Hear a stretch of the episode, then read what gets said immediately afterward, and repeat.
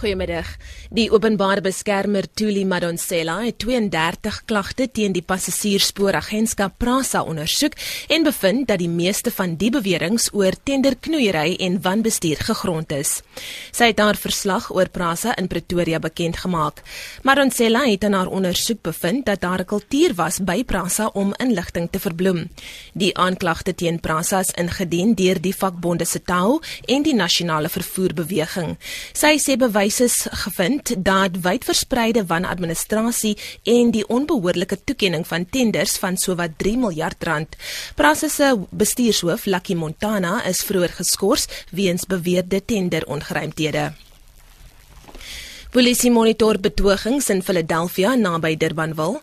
Polisiewoordvoerder FC van Wyk sê geen beserings is aangemeld aangemeld liewer op hierdie stadium nie.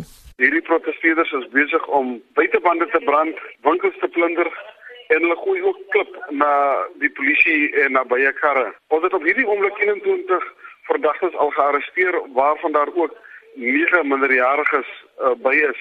Ons sal hulle aankla vir openbare geweld. Ons lede is nogtans op die toneel en hulle monitor die situasie. Bungarela naby Langa sal gesluit bly weens dienslewering betogings.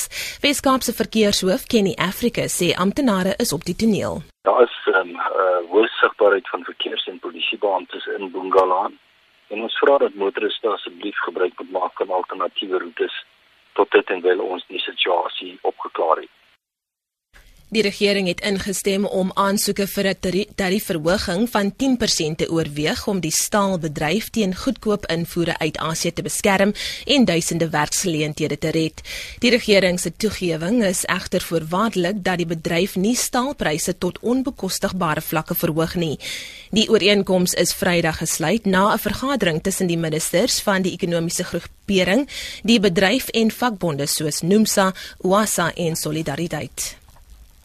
En ten slotte, die minister van Binnelandse Sake, Malusi Gigaba, sê sy departement het goed vordering gemaak met die verwerking van spesiale permitte vir Zimbabweërs.